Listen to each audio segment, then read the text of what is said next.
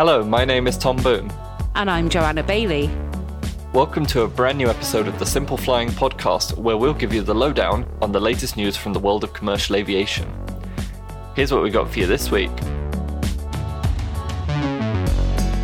Coming up today, I'll take a look at the inauguration of a brand new president from an aviation perspective, and Tom will touch on Lufthansa, Lufthansa, and a little more Lufthansa.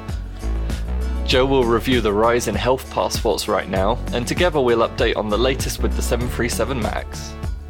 Finally, Tom will end the show with a look at how Air Baltic is establishing itself in the A220 sector. So now you know what's in store, let's get on with the show. Let's do that indeed. So, the big news last week, of course, was the inauguration of the shiny new 46th president of the US of A, President Biden. Um, and I wouldn't say shiny new, but shiny, shiny, yeah. new to America, shall we say? So, loads of exciting things happened. Um, I don't want to get into the political side of it, but let's no. talk about inauguration day and how planes played a role in this. So, Trump, as we know, decided not to hang around to welcome the new president. And in fact, he was the first president in a century not to stay for the inauguration, but that's another story. So, he decided to take Air Force One for a spin one last, last time. And he actually left the White House on Marine One. Now, we're not really a, a helicopter site, but it's pretty cool. And uh, mm. I enjoyed watching it take off. So, like Air Force One, Marine One can be any helicopter that carries the president on board. But it's usually either the large Sikorsky VH-3D Sea King or the newer and slightly smaller VH-60N White Hawk. Um, but for his rotary flight, President Trump decided to go big, flying the Sea King for the very short trip to Joint Base Andrews. Um, there, the the Trumps collectively. He even let the First Lady speak, had a little departure ceremony before getting on the Boeing 747 based VC 25A that we all know and love as Air Force One. Um, and he's off to Palm Beach, Florida to uh, hopefully enjoy a relaxing retirement. Um, and it was interesting because his landing time was scheduled for 11 o'clock in the morning. Um, and at noon, if the flight had been delayed, he would have had to have dropped the Air Force One call sign because he would no longer have been the official president of the USA. But he did land before 12, so it got to be a, an Air Force One trip all the way, and he didn't get an additional bill for that. So that was interesting. Um, Joe Biden arriving into Washington arrived on something rather smaller. So he was only traveling from Wilmington in Delaware um, and that's a flight time of around 30 minutes. Um, mm. And apparently, with his environmental concerns, he'd actually have rather have taken Amtrak, um, but due to security concerns, he was encouraged to fly. Um, and he arrived on a privately hired Boeing 737. Now, in the past, incoming presidents have often been offered the use of the Boeing 757 based aircraft, which we kind of know as Air Force Two. Mm. It's a C 32, and it was used by Pence during last year's campaign trail. But Apparently, Biden was not offered this, um, but nevertheless, he did travel in style. Um, the 737 that was chartered for his trip was one of two Boeing business jets managed by a company called Jet Edge. Um, mm. And uh, if you've seen the internal photos, it's pretty swanky, I have to say. There's um, plenty of space, a lounge with a couple of couches, lots of seating areas, um, a conference table for up to nine people. And uh, if you happen to have won the lottery last weekend, you can uh, relive Biden's journey yourself. Um, apparently, the plane costs between 12,000 to $20,000 an hour. So, uh, you know, why not bag yourself a few hours flying on uh, Biden's jet? yeah, let's go for it. Definitely. Expensive. so, as you'd expect, um, new administration means new rules. Um, so, a bunch of stuff already happened, even on the very first day that President Biden was in office. Um, for a start, he relaxed a travel ban on 13 Muslim majority nations. Um, and this was just one of like a dozen executive orders he signed on his first day in office. So he had a really busy first day, actually. Um, he imagine. also mandated mask wearing on board aircraft, which was interesting. And uh, I think really the, the FAA and airlines are still trying to figure out how exactly they're going to. Um, enforce this and that there is talks of enormous fines coming but at the moment it's just a rule. It's got to be done. So that's good news. I mean um, what, what's the big change there though? Because all of the us airlines were already saying you can't fly with us without a mask.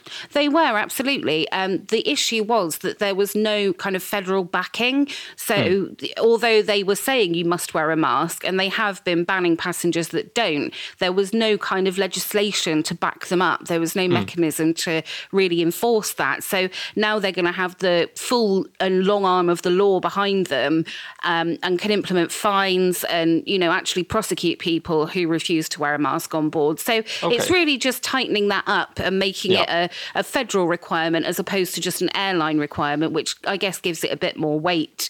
Um, hmm. But what he will not do at the moment is relax the travel bans um, on the transatlantic and Brazilian passengers. Um, I don't know if you followed this. It was quite interesting to watch. But Trump, in the final hours of his presidency, had rescinded the ban. Um, mm. it, this was the ban that came into force way back in March last year, um, and it, he he rescinded it on the basis that the new testing protocols were coming in. So um, from January the 26th, all air passengers arriving in the US from a foreign country will need to present a negative COVID test before they get on their flight. Um, so President Trump had said that he would relax this ban on the same yeah. day that the new testing mandate began, which was January the 26th. Mm. Um, and he made an announcement, or his, his administration, because he's not allowed to use Twitter anymore, but his administration made an announcement on Twitter about it. And uh, um, literally an hour later, Biden's team responded with a firm, no, we won't. mm. So, um, so yeah, they, they kind of scrapped that, and the travel ban remains. And they've actually added South Africa to it as, as well now. So it's good. I think it's great to see Biden's take taking COVID seriously, but yeah. I, I, can imagine it was quite disappointing for those that are separated from their family and friends and were hoping mm. that something would change. So that is my synopsis of the um, inauguration. I really enjoyed watching it, and I have to say, J Lo is looking amazing for 51. Mm. I wish I looked that good, and I've got like 10 years on her. oh, so Tom, what do you have to tell us about Lufthansa today? Well, to be honest, so much Lufthansa news happened over the last week that I could not touch on Germany's flag carrier. And um, as you know, I went to a talk by the airline CEO Carsten Spohr, who I'm going to call Carsten from now on because I've been reliably informed I can't say his surname right. so uh, starting with financials, we learned that the airline now has a loss of 1 million euros every two hours, which sounds bad, but it's actually a huge improvement on what we had in April last year when it was 1 million every hour. So we've wow. halved the losses. Um, and we also found out that Lufthansa has only taken 3 billion euros of its 9 billion euro government bailout. So um, everyone was quite surprised when they got the 9 billion euros, but he said actually, if things go according to plan um, going forwards, they don't expect to take that much more than the 3 billion that they've already taken. Um, oh, that's good. But I mean, he re emphasized that it is a loan, not a grant, and it will yeah. have to be paid back eventually. So um, I guess the more they take, the worse it's going to be paying it back. Definitely. So um, the, the thing that I found most interesting though was uh, Carsten's take on slots, as because as things stand, the EU is expected to start trimming its slot waivers in the coming months, and that would mean that once again airlines would have to operate ghost flights to keep their slots, or they'd lose them, and you know they go for millions of euros, so they don't want to lose these slots. No. Um, and of course, the situation isn't helped by the fact that in Europe we're in our worst COVID wave of all so far. You know, like yeah. um, Ryanair is only operating, I think, one or two flights from London each day, uh, only to Dublin as well. So you know that just says it all. But yeah, speaking of Ryanair, it was really interesting because um, Lufthansa's CEO mentioned that he would offer nine euro flights to passengers if he had to operate ghost flights uh, to keep his slots. To keep and his slots. That's a bit of seemed, a change of tune, isn't it? yeah, it seemed really hypocritical of him to say this because he's constantly calling out Ryanair's fares as irresponsible from both an ecological and economic standpoint. Yeah. So, um, So, anyway, that's financial stuff. Let's move to policy. And from a policy point of view, the airline is banning cloth masks on board flights from Monday. So, only surgical and FFP2 or N95 masks, whatever you want to call them, will be allowed. And mm. this is just going to bring, bring Lufthansa in line with the latest policy that's adopted in Germany since last weekend. So, if ah. I go ah. to the shops or ride public transport now, I've got to wear a surgical or FFP2 mask. Oh, um, oh, really? Here. So ah. um, we're it's still just, allowed, I guess, to wear whatever we like, and uh, yeah. I have a range of very beautiful masks that I enjoy wearing out and about. But uh, be a disappointment to me if I had to wear one of the blue ones because uh, you know yeah, I, they're I'm not just pretty. wearing this this white one now, and I thought it would be a real pain, but actually, it's not that bad, you know. Um, oh. And it, I, I, I do like now that I'm used to it that it's sort of protecting you a bit as well as other people. Yeah, um, yeah. But sort of more interesting than masks, the airline also revealed its new onboard catering partnership with the German brand Dean and David.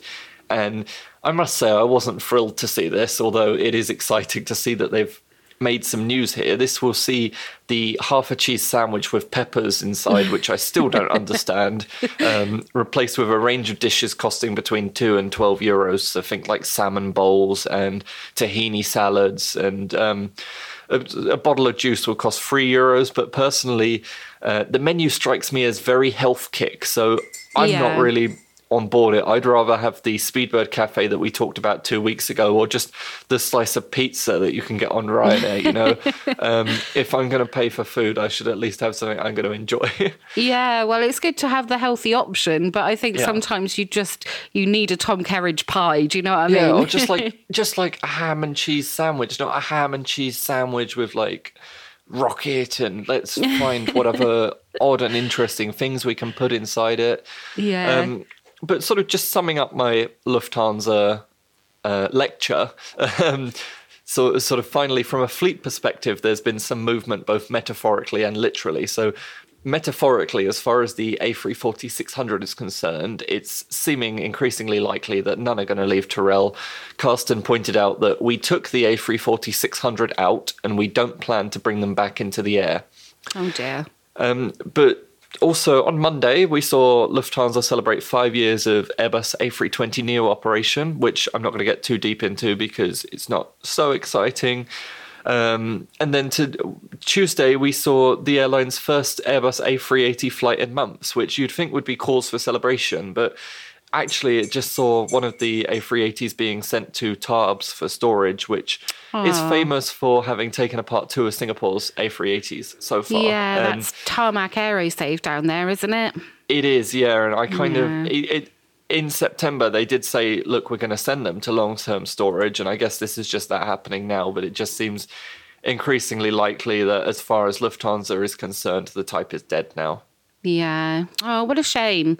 Mm. I want to see more Giants of the Sky. well, I'm just really sad because I didn't get the memo that it would be leaving Frankfurt, and I would have been up at the crack of dawn to go and see it if I'd have known. I bet you would. Yeah, I bet you would. Oh well, maybe there'll be another. Is there? Are there any more still at Frankfurt? Yeah, yeah. So we've got six left at Frankfurt now. I assume that um, they will slowly, slowly go over to Tarbes with the other one. But I've contacted Lufthansa to find out. Haven't had an answer yet. So watch this ah. space. You shall have to track them on the uh, flight software Apps. that we use so that we can yeah. uh, let, we can find out when they're leaving and uh, get out of bed early. yeah, I, to be honest, the the tricky thing is with these ferry flights, it's not like a scheduled thing, so they don't necessarily show up in advance. You know, until like, they actually take off. By yeah. which time, I guess it's a bit too late. But, well, it uh, depends if they're using um, runway two two, uh, two not two five the. Um, if they're using the eastbound runways, then maybe, but it, it, took off from the south runway, and I guess um, most of them will because that's kind of already on the way to Tarbes. Yeah, yeah. Okay, well, I just wanted to talk a little bit about health passports.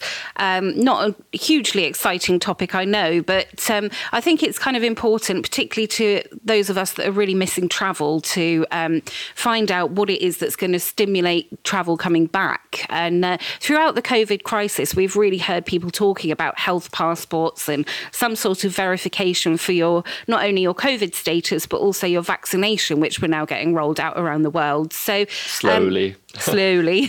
what we're now seeing is some real life solutions to this kind of issue.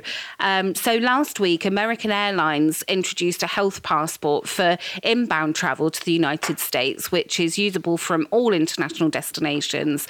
Um, so they based this on their Verifly app, um, which was originally uh, kind of brought about to streamline the check in and document verification process. It was a, a means of uploading your ID and, and getting your boarding pass and everything in a, a digital app based environment. Mm. Um, but now they've kind of added to the app um, so that you can use the Verifly app to confirm your testing and other travel requirements. And that came in on January the 23rd. Um, so, really, they've expanded the access to it and it supports the government's requirement that all passengers aged two and older now have to have this negative COVID test. Mm. Um, so, any passengers that are travelling to the US are able to upload their, um, enter their destination and upload the required documentation, such as their proof of a negative PCR test. Um, so, that's one. And the other one that is getting quite a lot of interest is um, the one that IATA, the International Air Transport Association has been developing, um, which they call the Travel Pass. Um, mm. So they are launching this with both Etihad and Emirates, who will become the first airlines globally to trial it. Um, so in the coming weeks, Etihad customers are going to be offered to use the pass on selected flights from Abu Dhabi. Um, for Emirates, they're they're doing a bit more work on the ground first, so they're implementing what they call Phase One in Dubai, which will allow it to validate COVID nineteen PCR tests before you leave. Um, mm. But they're expected to start rolling the, the um, travel pass out in around April time.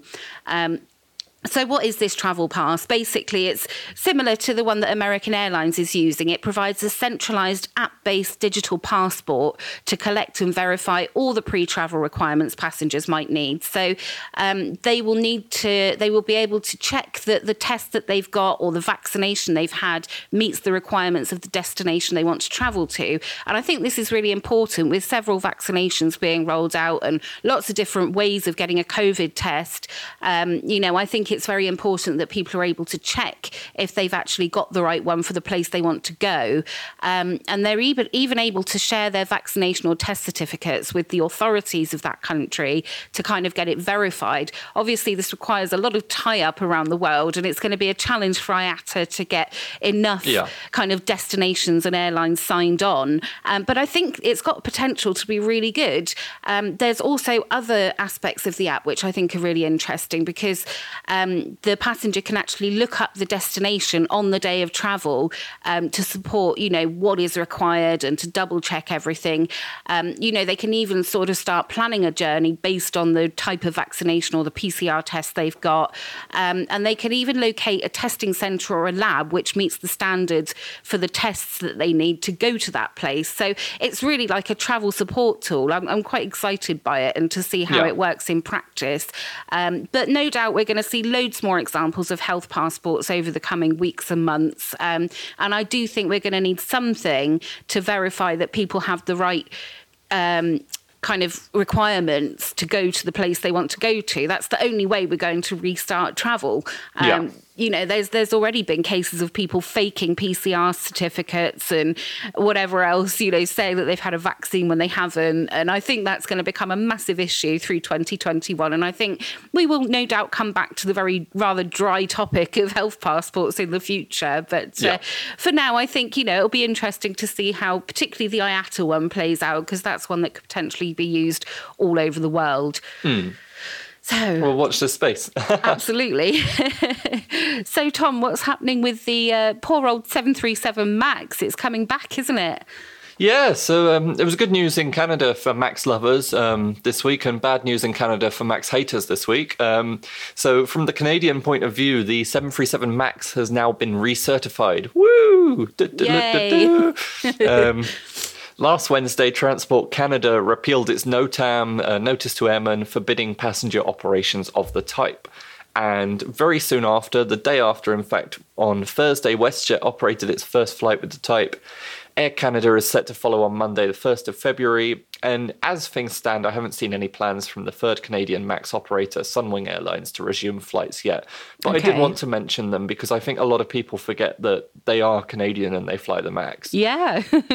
um, I mean, I certainly did at one point. So Um, that was interesting. But we also saw some interesting scheduling for the MAX this week. Um, you remember that uh, both Air Canada and WestJet are planning to fly the aircraft from Halifax transatlantically, yeah. Air Canada to Heathrow and WestJet to Gatwick. And that's a long, long trip, isn't it? It is, yeah. You know, like it's um, seven hours up to on the return, uh, six hours on the way out. It's um, on a single aisle plane. You know, a lot of people get really stressed about the thought of traveling on a single aisle plane for six, seven hours, but I think you know, what's the difference between being in the window seat on a 737 MAX and being on the window seat of an A380? You've still got to yeah. climb over two people to go to the loo. Yeah, definitely. Um, and uh, I think, you know, unless you're traveling in the, the premium seats, it's yeah. much of a muchness, really. In fact, yeah, you, think... there's less people to queue up on the way out on a narrow body. So I don't see the issue, really. Exactly. And I mean, of course, these flights are still going to be dependent on the pandemic and the MAX being recertified in the UK. Uh, one of the airlines did mention to us that they haven't uh, set out concrete plans to operate the MAX on that route yet, but we did note, right. uh, point out that uh, they are selling tickets for a MAX yeah. flight on that route. So they um, absolutely are. That was an interesting one, but I think that I think I might be seeing it in Europe soon. Is that right, Joe? Yeah, absolutely. So um, the um, EASA, which is the European Aviation Safety Agency, is expected to undergra- unground the MAX this week. So we don't have an exact date, um, but last week, Patrick Ky, who is the uh, director of EASA, said that he planned to publish the airworthy directive, airworthiness directive this week. Um, and in fact, yesterday, we're recording this on Tuesday, so it may even be ungrounded by the time this uh, podcast is released. Um, but yesterday, on Monday, we saw him, um, he had to appear before the European Parliament's Committee on Transport and Tourism um, to explain why he thought it was ready to unground and to answer questions from MEPs. So um, he said during that conversation that um, following the two tragic accidents, EASA had specified four conditions that needed to be met in order to allow the aircraft to fly. Um, the four conditions included things like a full understanding of the root cause of the accidents, EASA's approval of design changes by Boeing, an independent mm. review of safety critical components, and specific MAX training for pilots. Um, and yesterday he said, We believe now that those four conditions are met.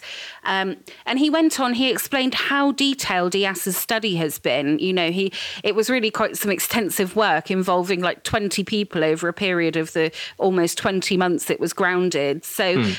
um, he didn't give a firm date for the ungrounding to take place, but he did say that following the certification by the US, Brazil, and Canada, we are the next ones. So it's imminent, guys. It's imminent. Yeah. and that will be really good news for those um, airlines that not only are based in Europe and have MAX fleets, but the ones that would like to fly into Europe with their MAX fleet. Um, yeah. And the only other thing I wanted to just mention briefly, not wanting to scare anyone, but um, also this week, a former Boeing manager has written an extensive paper claiming that the aircraft is still not fixed. So this guy is called Ed Pearson, and he used to work at the 737 factory at Renton, um, and he left, I think, in August 2018. Mm. And, you know, if you haven't read his paper, it makes for an interesting read, but I think you've got to take it with a pinch of salt. There seems to be a bit of sour grapes there as well. I'm not sure he left on the best terms with Boeing, yeah. but he says that regulators and investigators haven't addressed some of the crucial issues that may have played a role in the accidents. But from my point of view, I think this is an incredibly scrutinised aircraft. It's going to be back in European skies very shortly. And, you know, if it's anything just a goes. case of when, not if. Yeah, exactly. If anything goes wrong with it now, it would be the end of Boeing. So I think they've got to be 110% sure that it's absolutely safe to go back into service. So mm. I've got confidence, and I was a doubter before, so uh, that's a, that's a good thing. well, you know, like I, I, I, would happily fly on it tomorrow if it was here. Um, the only thing I won't worry about is. Um, like obviously EASA is going to unground it, but then how would that translate to Europe? Because I know a lot of countries in Europe individually said we're grounding it before um, EASA said for all of them we're grounding it, and I know they um, did. So, and of sort course, of even uh, even over now here in varies. the UK, we've uh, Brexited. yeah, well, Which... I mean, even now it varies because um, most of the European countries will let you fly it for maintenance or like with the flaps down very slowly, but Germany is completely forbidden still. Right, right. I guess so. they they make the recommendation, they publish yeah. the airworthiness directive, and then the individual countries have to go, yeah, we agree. Hmm. Um, so yeah, and I don't know how it's going to work in the UK at all because I think the CAA's taken over our aviation they probably regulations. Don't know how it's so. going to work. well, we generally don't. Our leaders yeah. don't know what's going on most of the time, but there we go. So um, that's the max latest. And yeah. uh, would you like I to wanted... tell us something about our favourite narrow body? yeah. I wanted to round off the uh, round off today's podcast a little bit by talking about Air Baltic. And last week they revealed plans to build a new maintenance hangar at Riga Airport. So this facility is going to span 34,500 square meters. It will store up to seven A220 300 aircraft at any one time, and they're hoping to finish construction by the end of 2023. So the new hangar will allow Air Baltic to complete in-house maintenance on its A220 fleet, in addition to offering maintenance to other A220 operators. So sort of think um, like Egyptair, for example. Maybe the, the A220 is only a small uh, part of their fleet, yeah. You know, it doesn't make sense to have a whole. Obviously, it makes sense to have mechanics that can work on the A220 for small things, but it doesn't make sense Maybe to not necessarily a whole like have, MRO place. Yeah, uh, yeah, like doing C checks and that, which is what um, Air Baltic does. But for Air Baltic, it really does make sense because that's their only plane. Yeah. Um, and so far, they've completed seven C, C checks on their A220 300 fleet, but I thought it was interesting seeing how much they've operated the fleet so far. They've managed um, over 60,000 flights so far, which equates to over 5,900,000 uh, passengers flown and 141,000 block hours. And today or yesterday, they also revealed that they're planning to train their mechanics for the facility in house, in addition to training airlines um, A220 mechanics for other airlines. So it really seems mm. that. Um, Air Baltic has its heart set on being the go to for A220 questions, A220 maintenance, A220 staff, which it makes me really happy to see that somebody has found this niche because I think still the A220 is really under underappreciated in the industry. I feel. Yeah, I think it's uh, it's ramping up. I think it's yeah. uh, got a lot of love right now, and uh, unfortunately, it's not being produced very quickly. So even if the impetus is there to get more of them in the skies, I think it's going to mm. be a while before uh, there's well, any significant fleet. I think IAG just needs to get a couple to resume the flight via Shannon to, from City to JFK. But oh, definitely, that would be awesome. Mm. Perfect aircraft. If you're listening, Sean, get it done. Okay, I think that's about all we've got time for for today's podcast, but we hope you enjoyed it. And as usual, we welcome your feedback at podcast at simpleflying.com. For more great content, you can visit our website at simpleflying.com or find us on social media. Simply search for Simple Flying. If you enjoyed our podcast, please leave us a rating on your favourite podcast player. Thanks for listening. Bye.